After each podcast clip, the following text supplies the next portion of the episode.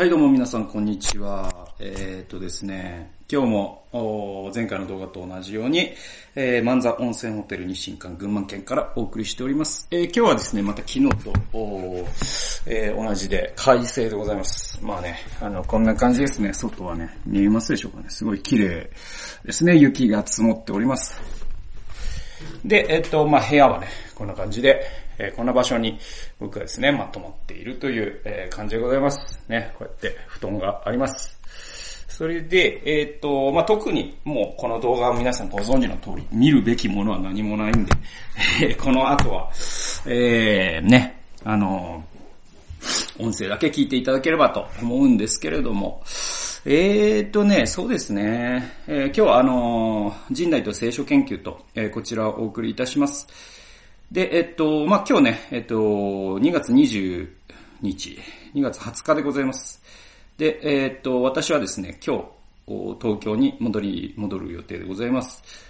それで、結構ね、なんか立て込んでて、2月の後半というのは。で、まあ土日は、週末はですね、東京で過ごすんですけれども、また月曜日から愛知県に移動してですね、あと1週間ぐらい、まあ、愛知県に行くんで、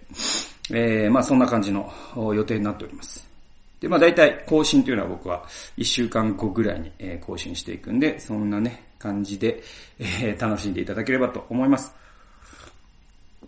で、あのー、今日はですね、あの、アファメーションとの大切さっていうのがまあタイトルで、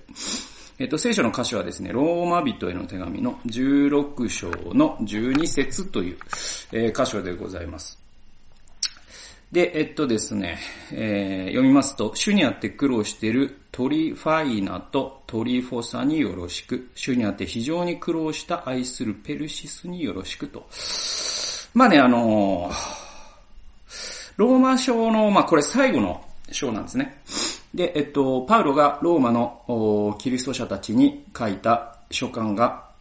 ローマ書です。まあ手紙なわけですね。えー、それで、えー、これはですね、あの、パウロはまあ目が悪かったんで、えー、口述筆記といってですね、パウロが書いたのを、まあ、筆記係がか、えー、書き記すと。当時の羊皮紙という、えー、羊の紙、羊の皮、えー、の紙を使ってですね、えー、書いたと言われています。で、えー、なので、まあ、手紙なんで、非常に長い手紙ですよね。で、えっと、その最後に、の章ですね。だから16章というのは手紙の最後の部分なんで、えー、どういう箇所かというと、もうね、全部挨拶なんですね。で、誰それによろしく、誰それによろしく、誰それによろしく、みたいなのがずっと続くんですよ。だからまあ一見このローマ書の16章っていうのはですね、なんかちょっとあんまり面白くないというか、あの、知らねえよそんな人みたいなこともあるんで。えー、だけどね、あの、結構ね、知ってる人もいるんですよ。実は、このよろしくの中、よろしくがドゥーってね、これあの、僕、あの、もう、出張先というか、旅先ではもう必ず聖書はもう、あの、タブレットで読みます。もう聖書、ちょっと持っていく、行ってた時代すげえなと思いますね。あの、以前は聖書持って行ってましたからね。海外とかにも。今はもうそんなのはもう、ここに入るんで。あの、はい。紙で読んだ方が霊的とかないですから。あの、これで読んでますけども、はい。でですね、あの、でまあ家では紙で読んでます。その方がなんか、こう、目にも優しいしとか、えー、そんなことで。で、えっ、ー、と、話戻しますと、えー、まあこんな感じでね、よろしくよろしくよろしくと。で、いろんな人が出てくるんですけど、実はね、この、えー、よろしくも研究すればしたで結構面白くて。っていうのは、あの、使徒の働きっていう、えー、まあ初代教会の、こう、ね、ことをルカが書いてるわけじゃないですか。で、ルカとパウロっていうのは結構一緒に旅をしてるんで、えー、使徒の働きに出てくる人物がこの中に結構出てくるんですね。このよろしくリストの中に。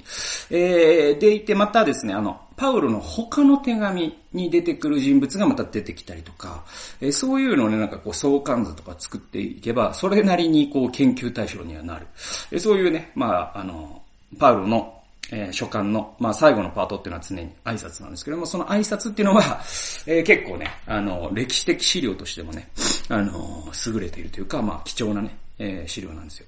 で、まあ僕はですね、あの、ここ、よろしくリストを読んでですね、あの、非常にね、なんだろうな、学んだのが、アファメーションっていうことなんですね。で、アファメーションって、えっと、ま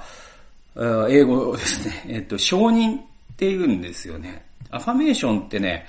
あの、日本語にちょっとしづらい言葉なので、えっと、心理学の世界とかですね、あの、では、多分アファメーションはアファメーションのまま使われることが多いんですね。えー、それぐらいまあ、あの、日本には、あの、しんだから日本語にするとちょっと違う感じになっちゃう。まあ、インセンティブとかもね、そうですよね。インセンティブって誘引って訳されるんですけど、誘引って何で、あの、誘引ってもうあ、あの、インセンティブの翻訳としてしか聞いたことねえ言葉とかなっちゃうから。で、えー、アファメーションもちょっと似てて、アファメーションってまあ承認ってなんだけど、なんか承認っていうのともちょっと違ってて、えっ、ー、と、承認っていうとね、なんかあの、えー、アカウントが承認されましたの承認もあるんで、えー、でもね、アファメーションってもうちょっと、あの、あの、まあ、一番よく使われるのが、まあの、子育てとか、あの、あれですね、管理職が部下をどう導くかっていうリーダーシップとかなんですよね。で、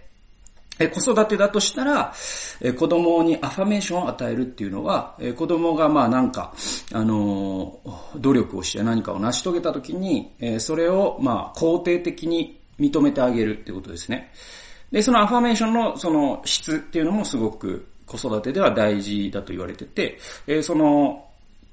子供が達成したこと、その人より優れていたこと、この100点を取ったという事実をアファメーションすると、え子供はですね、その自分をは成績によって価値が決まるんだって思うんですよね。えー、なのでアファメーションの子育てにおける正しい仕方というのは、あそのプロセスですね。この、一生懸命100点を取った相えー、家庭で君はこんなこう勉強の効率を自分で発見したよねとかですね、えー、なんだろうな、あのー、おやつを後回しにして勉強するという時世を働かせながらやった。このプロセスがすごいいいね、みたいな。プロセスの方にアファメーションを与えましょう、みたいなのは、結構あの、子育てのアファメーションとかで、えー、語られたりします。まああの、会社での上司が部下に与えるアファメーションっていうのも同じですよね。あの、部下が苦労して、えー、本当にいい仕事をしてくれた時に、それを当たり前とみなすのではなくて、チームのリーダーとして、えー、君はそんな、こんなことをしてくれた。これはチームに貢献したっていうことを、まあ、なるべくですね、その、叱るときは個別で、そして褒めるときは、えー、公衆の面前でっていう、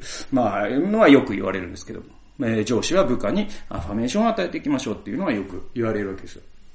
でね、えこの、ローマ人への手紙の16章の挨拶を読むと、まあ、パウロという人が、えどれぐらいですね、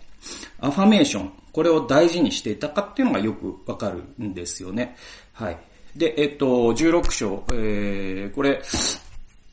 まあ僕のね、メモを読みますとこんな感じですね。16章はローマにいるキリスト者たちへのパウロの挨拶で締めくくられると、で、パウロは一人一人の名を挙げてそれらの人々への挨拶を書き送った。パウロは一人一人名を挙げるとともに、彼らがどんな犠牲を神に支払い、彼らが教会に対してどんな貢献をし、彼らが神にあってどれほどロークしてきたかを忘れずに言及していると。ね。だからただ、あの、よろしくよろしくじゃなくて、この、あこの主にあって、こんな苦労をして、こんな貢献を教会にしてくれた、えー、誰それによろしく、みたいな形なんですよね。はい。で、えー、主にあってロークした〇〇。というフレーズは特に多く繰り返されている。自分自身が最も多くの犠牲を払い、自分自身が最もロークしたパウロだが、彼はキリストのために誰かが犠牲を払ったらそれを必ず覚えていたし、教会のために誰かが貢献したらそれを必ず覚えていた。誰かが神にあって苦闘していたらそれを必ず心に留めていた。で、これでちょっと話題が逸れるんですけども、あの、まあ、あの、努力を、えー、することのメリットとしないことのデメリットってあるじゃないですか。でね、努力をしない努力が嫌いで努力をしない人のデメリットって、ただその人が、えー、まあ、うだつが上がらない、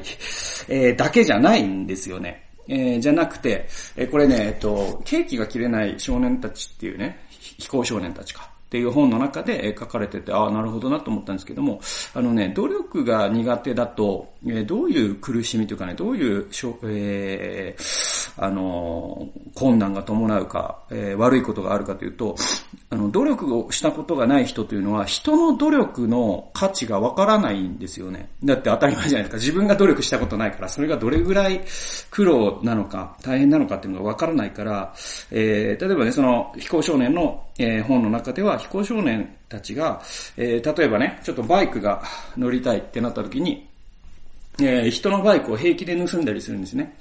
でも、えー、努力をしたことのある人は、えー、それができないんですよ、普通は。それはその警察に捕まるか捕まらないかっていう想像力の問題だけじゃなくてですね、えー、そのバイクはきっと10万円以上するでしょう、原付だったとしても。えー、だとしたら、えー、その所有者はね、えー、若い会社員だったとしたら、それを、えー、そのバイクを買うのに何ヶ月働いただろうか、どれだけ、えー、いろんなね、買いたいものを我慢して、えー、そのバイクを買っただろうかっていう努力を想像すると、あ、自分が その努力をして買ったものだったら取っちゃ悔しいだろうなって思うわけですね。え、でも努力を一度も人生の中でしたことのない人っていうのは、その努力がわからない。だから、えー、まあ人の努力を平気で踏みにじるようなことができてしまう。これがまた人間関係をさらに悪化させて、まあ、非行少年を非行少年さ、たらしめてしまうっていうのが、まあ、景気の切れない少年たちの、まあ、論旨なんですけれども、まあ、あの、話を戻しますと、パウロという人は、え、人の努力、そして人の苦労をことさら強調して、えー、あなたはこんな苦労してくれた、こんな努力をしてくれた、えー、教会にこんな苦労してくれたよねっていうことをことさらに、えー、アファメーションするんですよ。え、それがパウロがどうしてできるかというと、パウロこそが一番努力し、一番苦労した人だったからこそ、人の努力、苦労がわかるわけですね。はい。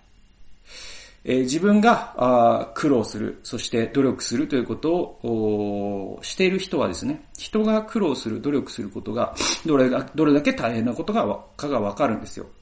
えー、だからまあ、教会だとしたらあ、自分がですね、より、えー、教会のために身を粉にして、奉仕をし、また献金をしている人ほど、えー、他の人が奉仕をし、献金しているっていうことがどれだけありがたいかっていうことがわかるわけですね。で、これはまあ、パウロの、えー、姿勢だったわけです。で、えー、続いて読んでいきますね。そして何より重要なのは、パウロはそれを公に読まれる手紙の中で言及したことだと。で、アファーメーションをパウロは与えた。教会の中で人の犠牲や貢献や苦労を当然と思うという文化があるとしたら、それは悲しいことだ。パウロがしたように、私は人の努力や犠牲や貢献を見逃さず感謝を言い表すしもべの指導者でいたいということで、えー、そうですね。あの、このね、あの、当時の手紙って、ただの手紙じゃなくてですね、あの、特にパウロが書いた書簡というのは、あの、そもそも手紙というよりもですね、あの、各家々の教会というのが当時はあったわけですけれども、そこで、公の場所で読み上げられるということを前提に書かれているんですね。なぜなら当時の識字率というのは、今ほど高くないですから、じゃあ教会に例えばじゃあ家の教会にね、10人の人が集まってだとしたら、その中で文字を読めるのは、えー、2人とか3人とか、少数派だったりするわけじゃないですか。えー、その時に、えー、10人がみんなパウロのメッセージを受け取るには、えー、文字を読める代表者がそれを音読するという形、えー、でなされたわけですよ。そうすると、えー、最後の、まあ、今で言う16章のところに差し掛かった時に、えー、教会に貢献した特定の人の名前がその貢献とともに読み上げられるということが繰り返しなされていたわけですね。それがどれだけですですね、そこに名前が挙がった人たちの、えー、なんだろうな、えー、まあ、慰めになり、また、ねぎらいになりですね。また、頑張っていこうという、まあ当時迫害もあったわけですから、そういう勇気を与えたかということがわからない、えー、すごい大きな、えー、励まし慰め、また、ねぎらいを与えたってことは想像に難くないわけじゃないですか。で、一方、翻ってですね、じゃあ、えー、えー、っと、まあ、皆さんが知っている教会、また僕が知っている教会ということを、まあ、あの、思い出したときに、えー、考えたときに、教会がどれだけですね、人の貢献や努力、えー、犠牲といったものにアファーメーション、正しい、それに見合うアファメーションを与えているかっていうのは、僕はですね、まあ、あの、十分ではないケースもたくさんあるなというふうに思います。えー、それは、やっぱりですね、まああの、もちろん与えているとは思うんですよ。でもですね、教会、神のためなんだから当たり前だ、みたいな形で、えー、そういった努力をですね、えー、まあ、えー、黙殺するというか、えー、またですね、日本には変な文化があって、なんだろうな、そういうことをすると高慢になるとかですね、あの、なんだろうな、はい、そういう変な文化があるじゃないですか。えー、でもね、あの、それはまた違うんですよ。あの、違うんです。はい。で、やっぱちゃんと褒めなきゃダメですね。そういうのは。で、えっと、やはり努力は報われるべきですし、えっと、苦労はねぎらわれるべきですし、えー、犠牲、払った犠牲というのは、あの、やっぱりですね、称えられるべきだと思います。はい。で、まあね、あの、そうですね。まあ、あの、日本の文化っていうこともあるんですけれども、その文化をやっぱり乗り越えて、えー、我々は日本人奥ゆかしい、ね、いわゆる奥ゆかしい、えー、誰かのために犠牲を払ってもそれを言わないみたいなのがかっこいいみたいな、えー、そういう日本文化ではあるんだけれども、やっぱりね、三国の文化に我々は生きる天国人としては、えー、パウロがしたように、やっぱりアファメーションっていうのをちゃんとしていくこと。で、まあアメリカのね、あの映画とかよく見るとね、あの、そういうのがすごいアメリカの文化っていうのは、あの、日本よりもやっぱり素晴らしいなと思うことが多くて。例えばあの、アメリカの映画見てて、あの、戦争に行った人ですね。で、戦争で怪我をした人、戦争で片手を失った人、戦争で家族が死んだ人、そういう人に対する、えー、敬意ってものすごいんですよね。で、えっと、そういう人を本当にこう、敬うんですよね、市民が。で、それは自分は、えー、のうのうと平和に暮らしている中で、まあ、国のために戦ってくれたという、えー、そういう意識が、まあ、えー、アメリカの市民の中に根付いているからで、それに対してアファメーションを払うのは当然だと。えー、勲章だけじゃなくて実際にですね、あの、社会保障を与えたりとかですね、また学費を免除したりとかですね、いろんな制度があります。で、まあ、教会もですね、そのアメリカの社会が、えー、軍隊に対してしているように、我々は主の軍隊としてですね、日々犠牲を払っている戦士、一人一人が戦士なわけですから、えー、互いにですね、その努力を犠牲、それらを、えー、称え合う、そして認め合う、アファメーションを与え合うということを僕はやっぱりしていくべきだと思うし、えー、そういった文化を作っていくっていうのはやっぱり、えー、リーダーの役割なので、やっぱり、えー、っと、教会の、え、何らかの形で教会を導いている方が、もし聞いていらっしゃったらですね、えー、ぜひ、え、その教会にアファメーションを与え合うというのが、ことが、え、当たり前になるようなですね、そんな、え、文化を形成して行ってはいかがでしょうかという、えー、僕は提案をしたいと思うし、まあ自分もそのようなですね、えー、何らかのリーダーになるときにはそういったことを意識していきたいなと思っております。えー、そんな形で今日はですね、えっ、と、ローマ書の16章からアファメーションの大切さということで、パウロの実践を、え、語らせていただきました。え、最後までお聞きくださり、え、ご覧くださりありがとうございました。それでは次回の動画及び音源でお会いしましょう。さよなら。